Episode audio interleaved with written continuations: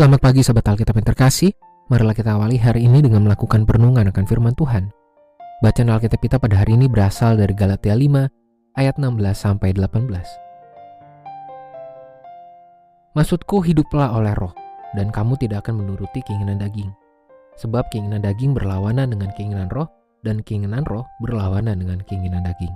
Karena keduanya bertentangan, sehingga kamu tidak melakukan apa yang kamu kehendaki. Namun jikalau kamu memberi dirimu dipimpin oleh roh, kamu tidak hidup di bawah hukum Taurat. Marilah kita menilik ke dalam diri sendiri dan menjawab dengan jujur beberapa pertanyaan berikut. Seberapa sering Anda melakukan kesalahan yang Anda baru sadari pada beberapa waktu kemudian? Seberapa banyak kesalahan yang Anda putuskan untuk lakukan meski sudah menyadari letak kebersalahannya? Kemudian, mengapa Anda tetap melakukan sebuah tindakan salah meski sudah menyadari bahwa hal tersebut adalah sebuah kesalahan? Atau paling tidak, menurut Anda, mengapa seseorang melakukan sebuah kesalahan dengan penuh kesadaran? Tentu saja jawaban untuk pertanyaan-pertanyaan ini sangatlah beragam sesuai dengan pengalaman, situasi, dan kondisi yang dialami oleh masing-masing individu.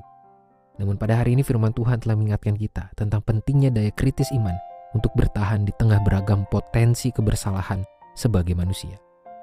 Paulus mengingatkan jemaat Galatia bahwa pada dasarnya manusia selalu berada di tengah pilihan untuk hidup menurut roh atau menurut keinginan daging. Secara sederhana, manusia selalu dapat memilih untuk berkomitmen hidup dalam pimpinan Tuhan atau lebih memilih menuruti keinginan diri sendiri meski harus bertentangan dengan kehendak Tuhan tersebut.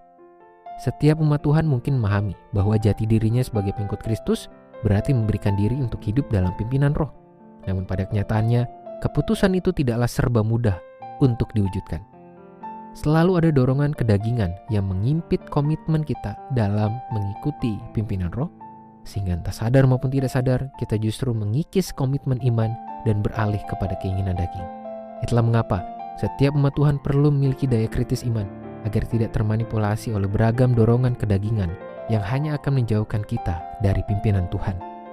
Pada saat ini kita pun mendapatkan undangan untuk membangun sikap hidup beriman yang cermat dan peka terhadap segala kerapuhan diri sendiri dalam menjalani komitmen hidup dalam pimpinan Tuhan. Setiap teks firman Tuhan yang kita baca dan renungkan, serta setiap pemberitaan firman yang kita dengarkan, tidak akan menemui tingkat utama efektivitas terhadap pertumbuhan iman kita jika tidak diiringi dengan daya kritis dan komitmen yang tidak serba tanggung. Marilah kita berdoa.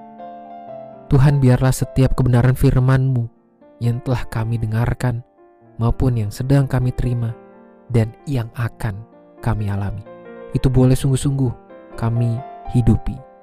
Kami boleh menghasilkan perbuatan-perbuatan roh, sehingga biarlah pertumbuhan iman kami benar-benar menjadi nyata. Hanya di dalam nama Tuhan kami Yesus Kristus kami berdoa menyerahkan kehidupan kami. Amin.